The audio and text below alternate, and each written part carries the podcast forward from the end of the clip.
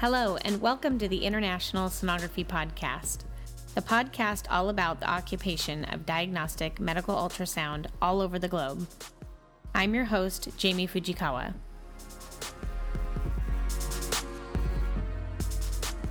Hey, everybody, it's Lorinda Andrist. Welcome back to part two of episode number seven of International Sonography Podcast with Mr. Dale Cyr, CEO of Inteleos. We are going to jump right back into our interview, and thank you so much for joining us again. Recognizing that there's more autonomous role of sonographers in England, does the ARDMS have market value within their health system? Yes, the practice is definitely different for sonographers in England. As you stated, it is uh, much more autonomous, mm-hmm. uh, where the sonographers actually uh, do perform primary diagnosis in most clinical specialties. And that's especially true in the private sector because in in the United Kingdom they have their public health service and then they also have a, a private sector. And when when uh, sonographers are practice uh, practicing in the private sector, especially they they have diagnostic autonomy. They are still employed by a radiologist typically, or an obstetrician, or cardiologist. And uh, the value that ARDMS registrants have, I think, is somewhat limited right now. What is happening is that uh, some sonographers are uh, moving to England. They, they have a very dramatic shortage of sonographers in the UK right now. And the sonographer, the American sonographers that are uh, moving there, they are they are employed. The ARDMS credentials are recognized after some hoops are done within the bureaucracy. And then the main thing that they have to do right now is that they have to actually take a class on how to dictate because they're dictating their reports. That's the main difference right now in the private sector is what's happening. So uh, there's no additional training or clinical scanning or sign off per se at the national level.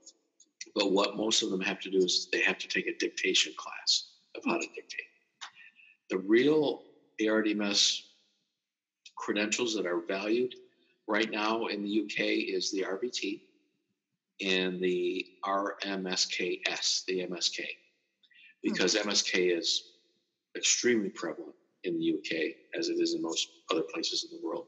And so uh, those two special examinations are, are sought after because the British Medical Ultrasound Society, uh, they're part of the Society of Radiography in the UK, and radiography oversees uh, ultrasound it's not really certification, it's more of an accreditation type of, of program. They oversee that, but they don't have those specialty uh, specialties right now that they're accrediting.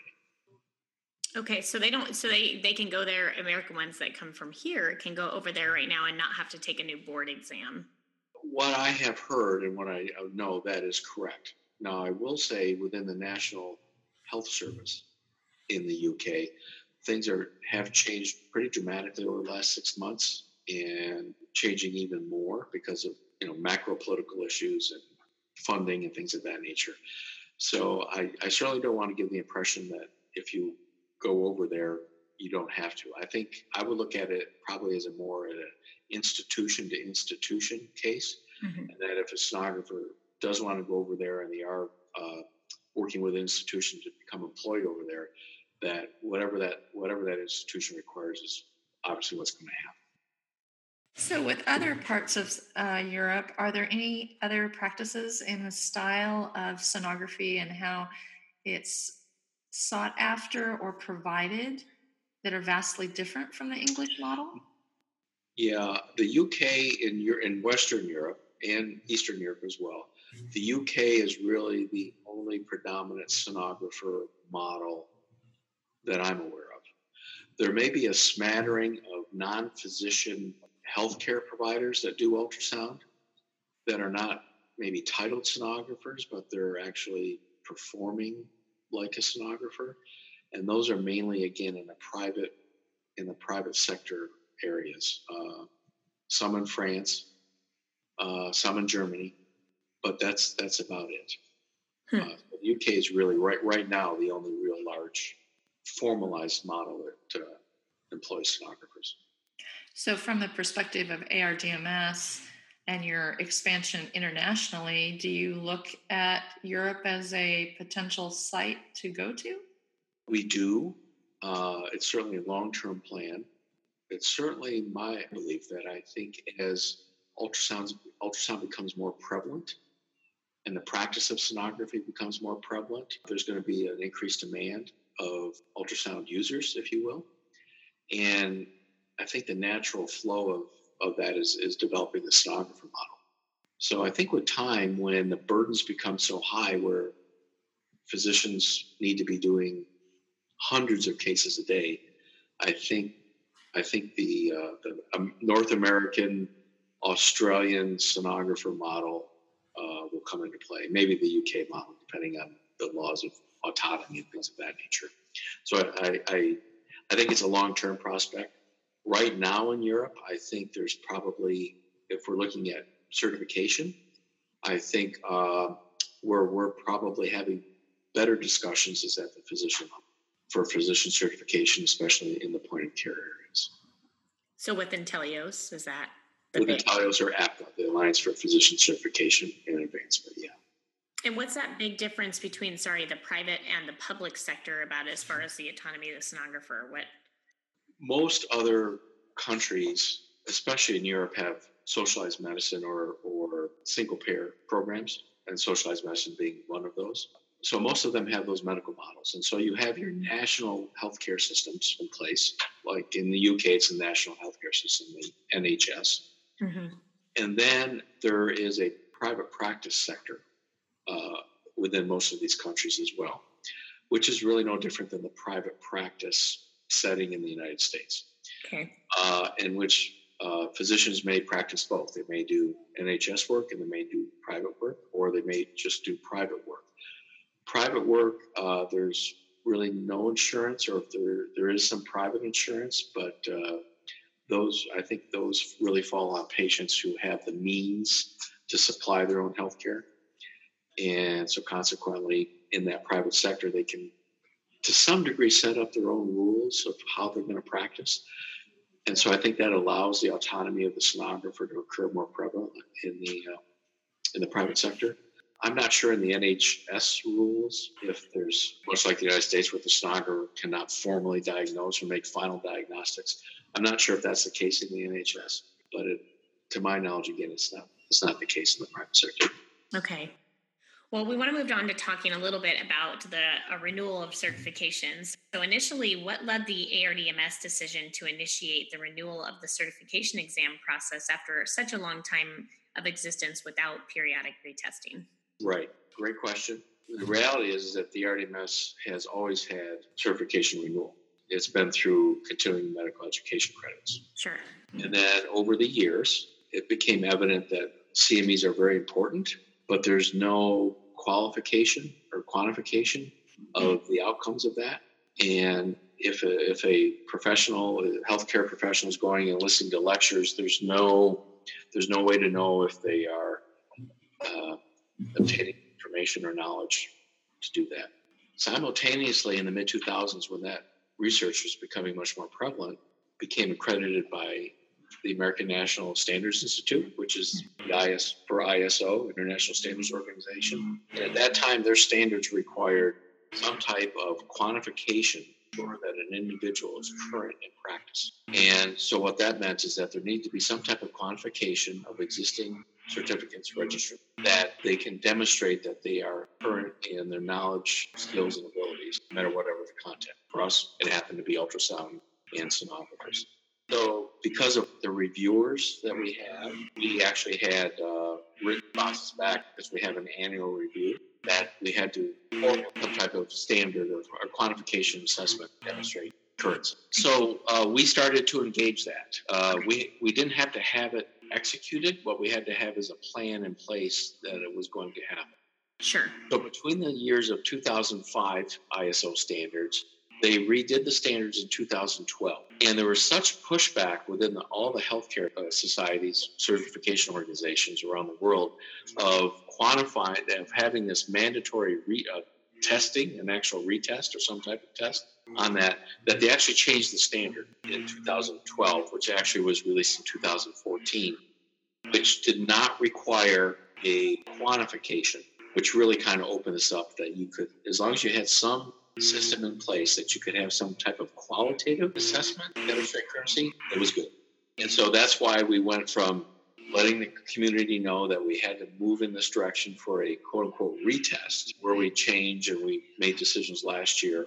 Just going to take a step back because there's a lot of great qualitative models out there, whether it be a portfolio model or some type of ongoing practice model, documentation of practice model, in association with CME. That uh, we feel that we want to take a step back for a couple of years, really look and employ the, the right model that's really going to be meaningful most importantly for the patient so they know that any sonographer that's performing a scan on them has met current knowledge, skills, and abilities, uh, but also uh, for the professional sonographer as well. So right now we're we're continuing on what we've always done, which is the, which is the CME requirements. We have a fairly large interdisciplinary committee task force working on recertification. And what kind of model we're looking? It'll be a couple years, you said. Absolutely, yeah. Yeah. So if I ask in a couple years, what is it going to look like for me to go apply or and take my recertification? Could you tell me right now what that looks like? I think in a couple years I'll be able to tell you uh, more definitively what it's going to look like. Okay. Right now it's really hypothesis. I think it's actually very exciting of the areas that we're looking into, but I really don't want to say because there's probably about six or eight different ways we're looking at it but in a couple years we'll definitely be more narrow and be able to probably give you a, a much better understanding of what's going on.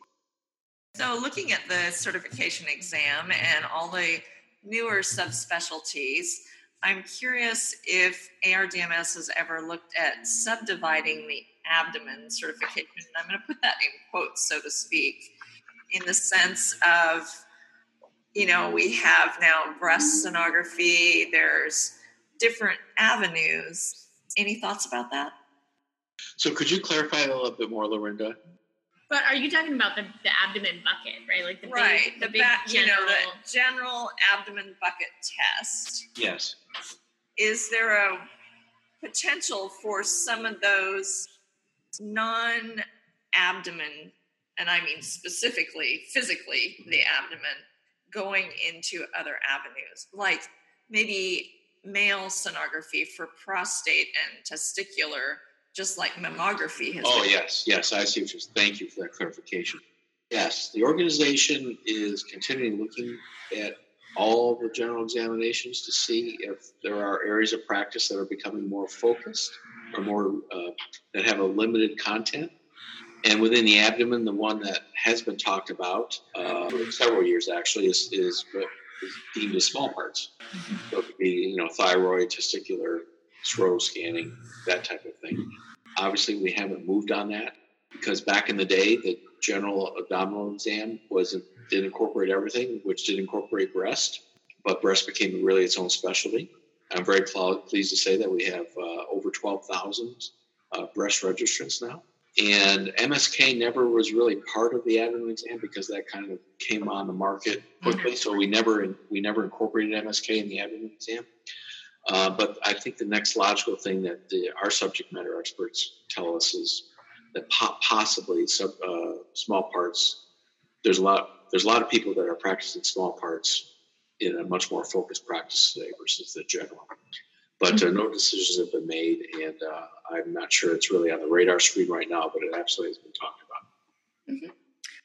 Well, kind of following that, the new developments um, theme, but especially with the point of care ultrasound coming to the forefront, are there any future sonographer oriented certification exams being evaluated for development? How the sonographer is going to interact with point of care ultrasound practices, uh, I think is actually is quite exciting for the sonographer profession. I do I do believe personally the sonographer has a major role to play in point of care ultrasound practices. Um, right now, though, as we rolled out the point of care ultrasound POCUS Academy in May, right now it is uh, uh, for physicians, and we we have our hands full rolling that out and getting that up and, and, getting that engaged and embedded within the multiple medical communities that that affects. However, uh, the ARDMS and the ARDMS Council is always looking for ways in which we're going to start incorporating, or what, how will the sonographer engage in that type of scanning? Um, questions that the organization will be asking in the near future. Uh, as an example, you're an RDMS in abdomen. How much does that carry over into how the sonographer is going to be scanning in a point of care environment? Mm-hmm. We don't have the answers to that right now, but that's the, those are the type of things we'll be looking at. Um, but there's no doubt the sonographer and point of care in the in the near future will will be having to uh, look at that much more carefully. Got it. So potentially expanding a certification in point of care, uh, not only to physician, but potentially somehow under an, for a sonographer as well. I think with time, um, the, the beautiful thing about the sonographer, and I would I add the credentialed sonographer, is that for most point of care, most point of care applications right now, from a scanning and sonographic performance perspective, an RDMS could walk in and do what needs to be done. Mm-hmm. Right? From a scanning performance perspective, the RDMS is really at a, at a higher level than the point of care will be.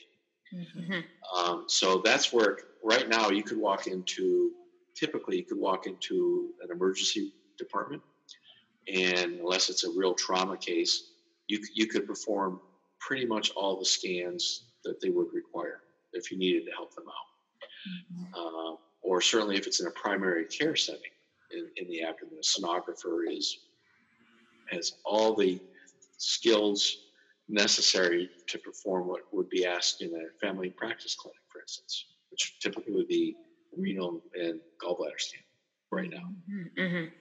So, you know, what role does this, you know, how, do, how does that shape into point of care future? Don't know. Um, does there need to be some more education on in lung scanning because that's not within the RDMS scope right now? Those type of areas is where things things would, would occur. Got it. With the new locations for use of point of care ultrasound, how does the unfamiliarity of ultrasound in the non traditional clinical setting for these physicians limit their understanding for sonographer support or interpretation of the results? Kind of goes back to our earlier questioning. It depends what country you're talking about. Okay. So if, if you're talking about the United States, yes. The United States sonographer, I think, and these point of care new users, a term I use, and it may not be correct, non traditional users. Sure.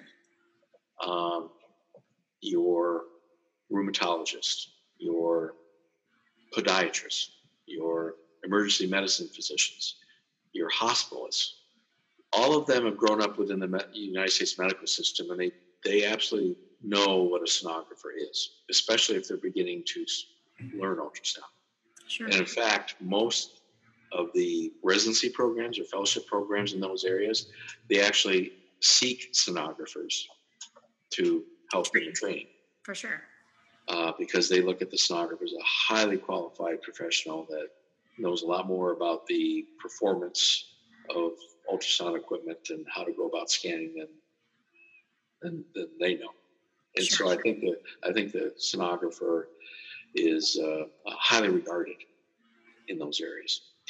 But make no mistake, uh, these, uh, again, my term, not, not a universal term, the non traditional users, this is a new environment. Mm-hmm. And even within residency programs, these are new training programs that are new and they have to evolve and mature as with all education and training programs.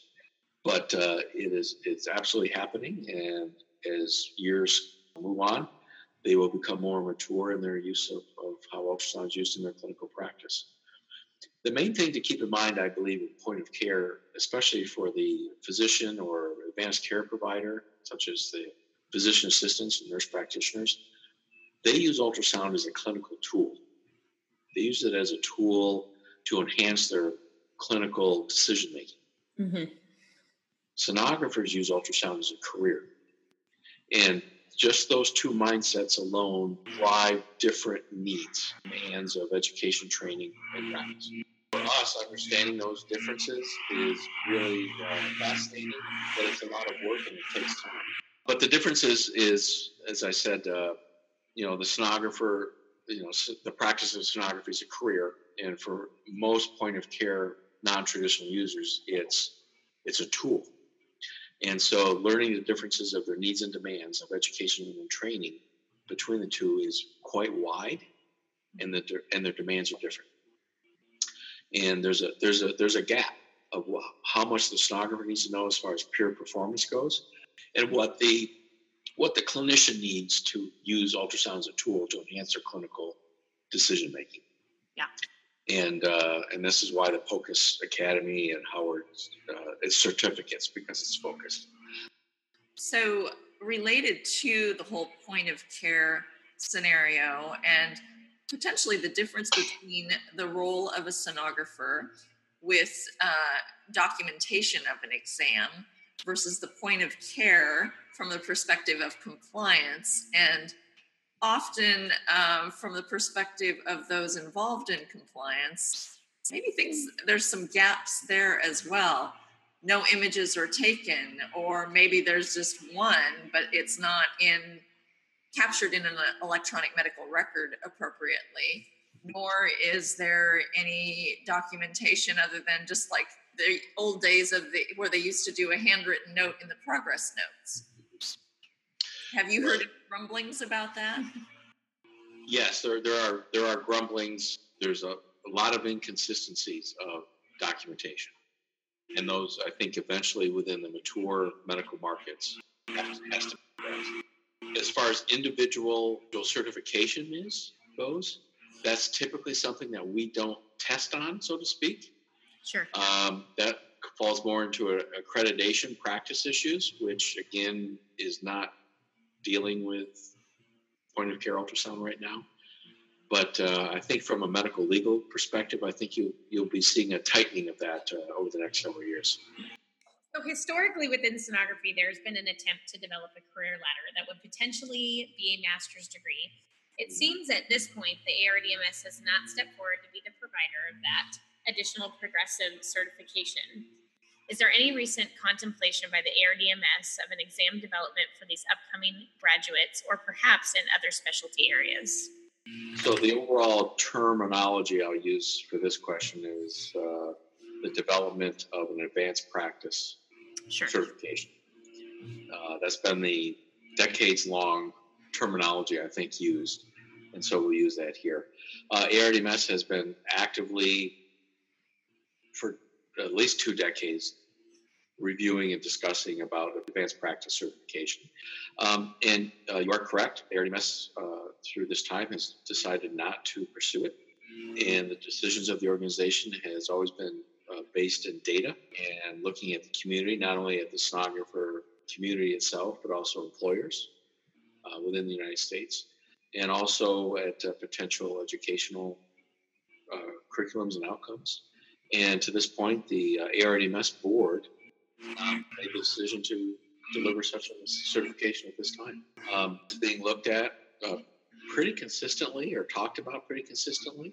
And what I can assure the community is that at such time, if the data is demonstrated and or it's there, that ARDMS would now probably be getting involved with some type of advanced certification. Sure. What that looks like is really the, is really the main question. I can say within the ARDMS Council, part of discussion. And part of that data is a needs assessment, correct? Correct. What we typically do uh, is that we perform uh, what's called a need, needs analysis, as you said. Mm-hmm. And what that does, these, these are questions that go out in survey format to a community. And in this, you know, it would go out to a specialty community or a large community, whether it be the overall ARDMS sonography community asking questions of need. Is there a, is there a need for this? Uh, if we were to develop it, would you find the certification to be useful? Take a test over it, type of thing. Uh, those type of questions, and those come back. When we do have the right information, we also uh, go further and try to get to uh, employers to see if uh, if employers institutions would hire a person with a different type of credential what's the interest from the employer perspective. And we try to do that with everything we do. Sure. Whether we move regular sonography credential or or something something new. Sure. And as the needs assessment, was that used in the point of care discussion too? Like so putting surveys out there, seeing where people are using that point of care ultrasound or? We, we did do some work in that, especially in the emergency medicine market. Sure. Uh, and, the data we got back was very positive uh, within the emergency medicine community. Uh, and then at times, what we will also do is uh, hold several focus groups of uh, specialists in which we can we can kind of get the same information uh, at that time, depending on the size and how many focus groups we do. So, does whether CCI um, has successfully established the creation of an advanced cardiac sonographer certification bear any weight on the decision for the ARDMS to follow suit in any non cardiac specialties? And if this does take place, would cardiac be included in the ARDMS umbrella for, for the advanced practice? Certainly, our good friends at CCI their their decision to move forward in the advanced cardiac sonographer credential uh, would not play a role. Uh, our organization is really data data based and make decisions based on data that we get from these analysis or focus groups or things of that nature on that type of thing. So uh, since CCI did that, uh, we have always wished them the best on that. Um, if ARDMS were to move forward into advanced uh, sonographer certification, again, whatever that would mean, uh, we would move into any content area that we deem necessary. Sure. Based on the data that you collect from the needs data that we collect and, and, making decisions based on based on uh, data. Got it. So, how is ARDMS handling with the new specialty certifications, how are you addressing the educational standards and requirements for some of these newer exams, like let's say MSK or midwifery, mm-hmm. those kinds of subspecialties, so to speak, or adjunct for different personnel? Great question. It really depends on the exam and the, and the population and community that we're uh, looking to be certified so, for instance, if we look at the MSK, uh, are you talking about the physician or the sonographer?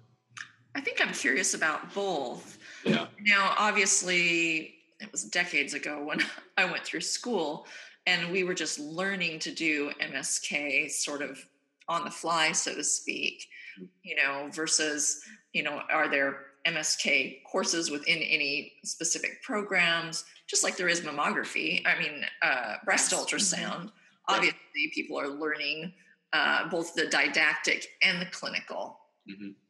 So, you know, how do you address that with some of those other uh, areas? Right. Typically, um, with a new certification, especially if it's moving into an area that has established uh, edu- formal education programs, uh, whether it be the physician level or the midwife level, uh, we would require them to have met their primary certification. So for a midwife, for instance, they they have to be a certified midwife mm-hmm. as a as a prerequisite. Okay. And then uh, typically what we do is we uh, across the board and uh, we require continuing continuing medical education requirements um, and some level of scanning experience. Typically. Um, but we also have to look at the community at large. And so, again, looking at the midwife structure versus a physician market in ultrasound, uh, midwives and ultrasound, uh, they're just beginning to build educational infrastructure within their educational programs and their annual meetings and online offerings for, for the midwife. Um, and so we have to take into account of what what that would mean to get someone certified to meet some level of minimum proficiency. Uh, we, we do have to adjust some type, some eligibility requirement. People will sit for that. We don't want to set the bar so high that no one can qualify. Sure, absolutely. Get certified. Yeah. Um, and then, as as with all certification programs, you usually start, you know, new, especially if it's a new community and over time, as education becomes more prevalent, uh, there's more people certified. Um, those eligibility requirements become tighter. They become more robust. The requirements change, and uh, and that's kind of we're on the pathway there with the midwife. Uh, we're on the pathway there with uh, the POCUS Academy, um, and the physician exams that we're doing now have been around long enough. So the RPVI, those have those eligibility requirements. Um, they actually require that you have to complete a residency and do cases. Hmm. That's actually become an eligibility requirement to sit for the vascular surgery boards. So that's a little different scenario. And then for sonographer, uh, new sonographer exams, it's usually based on the typical eligibility requirements, some some level within our eligibility requirements, of documented education, documented training, CME requirements, etc. I did think of one other question just for the audience to have an understanding, especially those that are getting ready to take a test or have taken a recent ARDMS exam. And it's related to the assessment of the questions by the psychometricians and looking at the validity or non validity of a particular question that's sometimes thrown out. Are you asking how that works? Or? Yeah, just an explanation, a synopsis explanation. I think yeah. people might be interested in that. Right. Uh, well, that's really the backbone of any certification organization uh, is the psychometrics, and so there are there are there's a specialty within the testing world called psychometricians, and these are typically PhD uh, statisticians that have measured that have majored in educational psychological measurement, in which they have the skills to look at questions on a test, and from the data coming back uh, of a, lo- a, lot of data, they can determine if that question is valid or reliable. Hmm and um, and they have a, a, whole bunch of statistical models that they run to look at the at individual questions, or they look at the test as a whole of how it's performing compared to how it should be performing. You know, pass rates. Um, it's probably interesting to know on a multiple choice question. There's like four answers. You know, one's the right answer. Um, and uh, all of those have their own statistics in there uh, as far as uh, if you have one right answer and three others how is that question performing those those are called distractors. Uh, distractor analysis. So there's a lot of work that goes into all these uh, exam analysis and they're constantly being reviewed. And good questions are kept for a while until we have to come up with a new test. And then uh, questions that don't perform well are are not scored or taken off the off the exam. And then overall, we look at the overall tests themselves to make sure they're performing within parameters set for that given community uh, that we're testing. It's a very, uh, as I often kid people, there's not much in life that's really rocket science, but this is really that's really rocket science. What they're doing. There's yeah, it sounds like a lot more goes into it than people would think. There's a lot more going into it. And that's why we encourage people to come and uh, volunteer to be part of the organization. Because once you get involved as a volunteer, as a subject matter expert, um, you writing the clinical questions and engaging with uh, colleagues um, is a great professional experience. And then you actually get to learn and work with the psychometricians and learn about this level of analysis that goes mm-hmm. on and um, it's a very rewarding experience. So that's why we're constantly looking for people who want to become involved with the organization to help write questions. And uh, it's it's uh, the constant feedback we we get is it's just one of the best professional experiences uh, people can have. Because if you are at all interested in that uh, type of thing, uh, that's that's what we would like to have you do. So, just for example, the fetal echocardiography um, specialty boards. I know when that first came out, when I was your, when you were my CI, the pass rate started really low, but it's gotten a lot better. Was was there some analysis that came back from that that was like, well, we need to kind of step back and rewrite a lot of this, or was it just fine tuning, as you know, specific questions to help? Well, that's a very good question. That has an answer that's probably a little bit more complicated than okay. when when there's a when there's a new examination, and let's uh, fetal echo or breast or any of those, and you're in a, you are offering a new content area in an established community. Pass rates vary, and typically what happens is that we'll have people like yourself take the exam.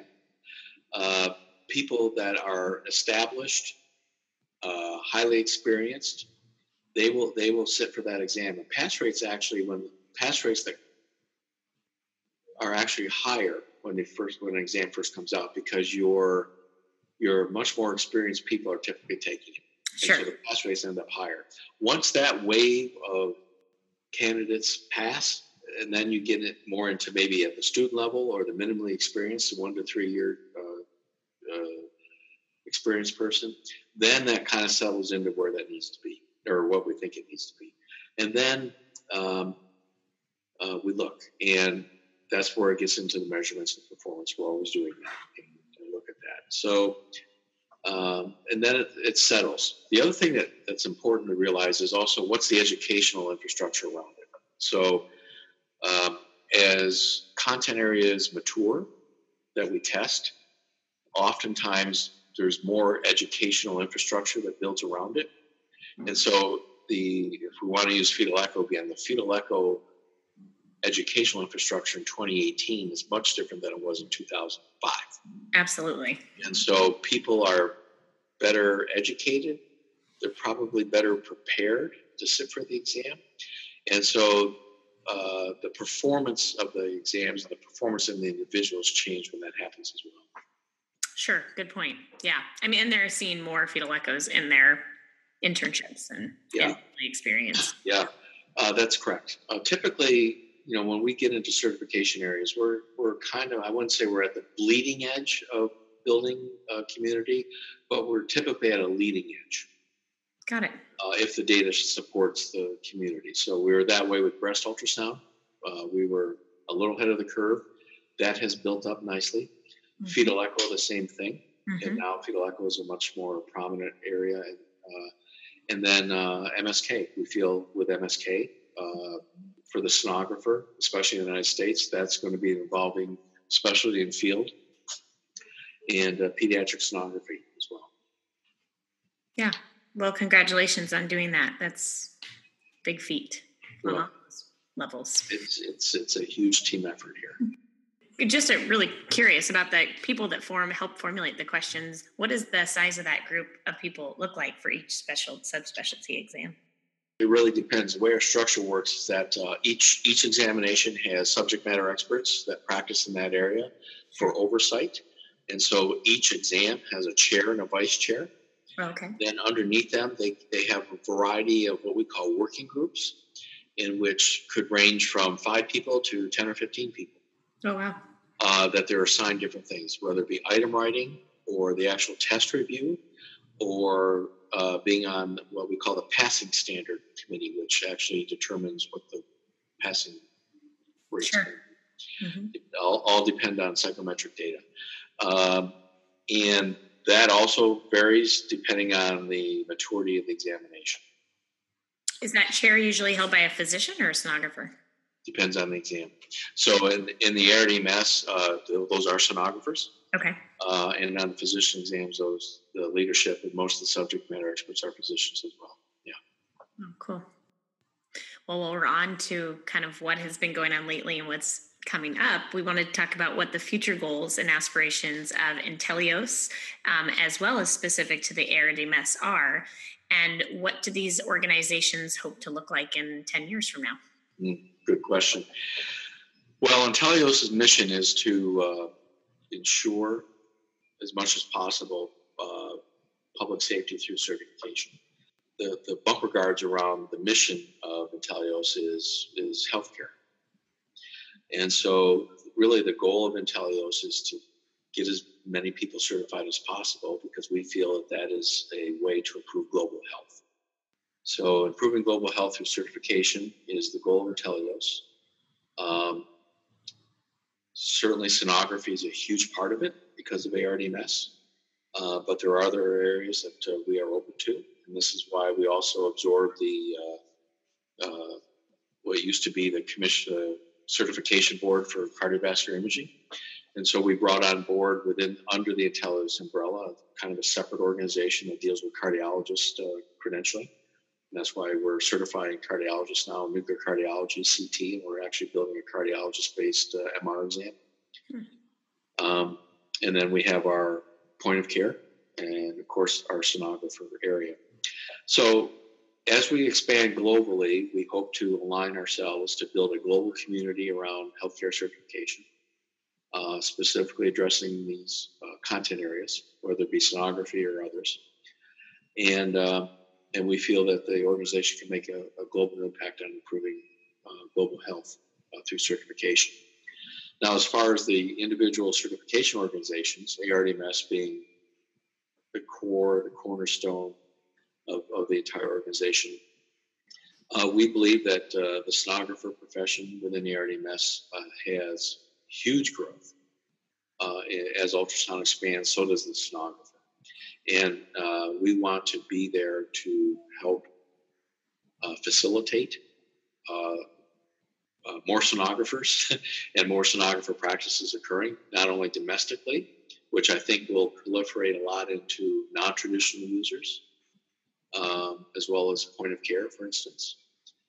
Uh, I do believe the role of the sonographer will increase with time, and I think the employment opportunities for the sonographer will change, in which a sonographer may very well work for a rheumatologist or a podiatrist sure. or a group of nurse practitioners, uh, as well as the traditional radiologist, obstetrician, cardiologist, and vascular surgeon.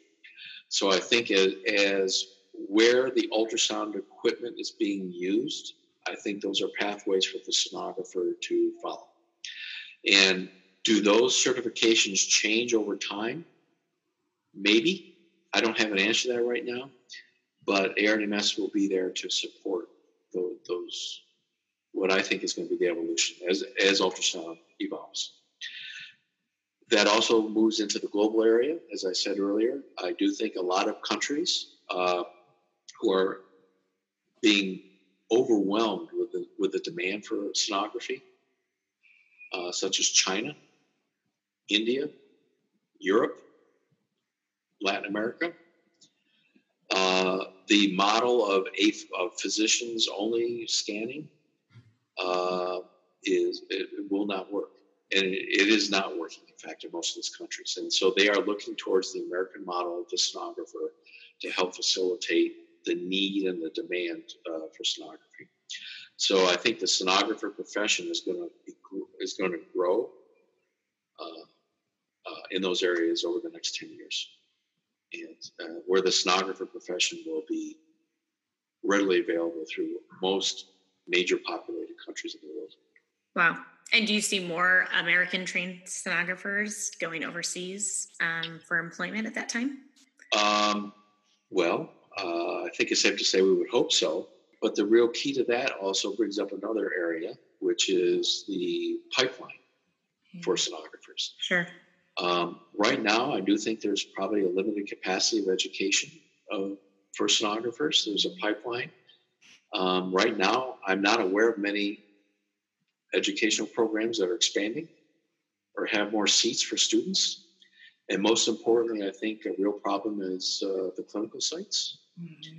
And so, as much as educational programs want to expand, they don't have the clinical sites to expand. And so, right now, I think there's a finite number of sonographers that can be produced in the United States. And so, as the demand for ultrasound increases and the demand for sonographers increase, that's I think that's going to be a problem over the next 10 years that's going to have to be addressed. Sure especially as the baby boomers begin to retire uh, from practicing clinically. I agree. And uh, that's really not my area of expertise, but I do think it's an issue.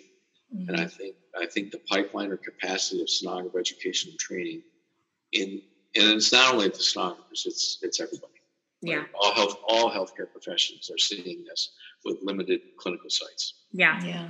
Um, it's affecting physician residency programs.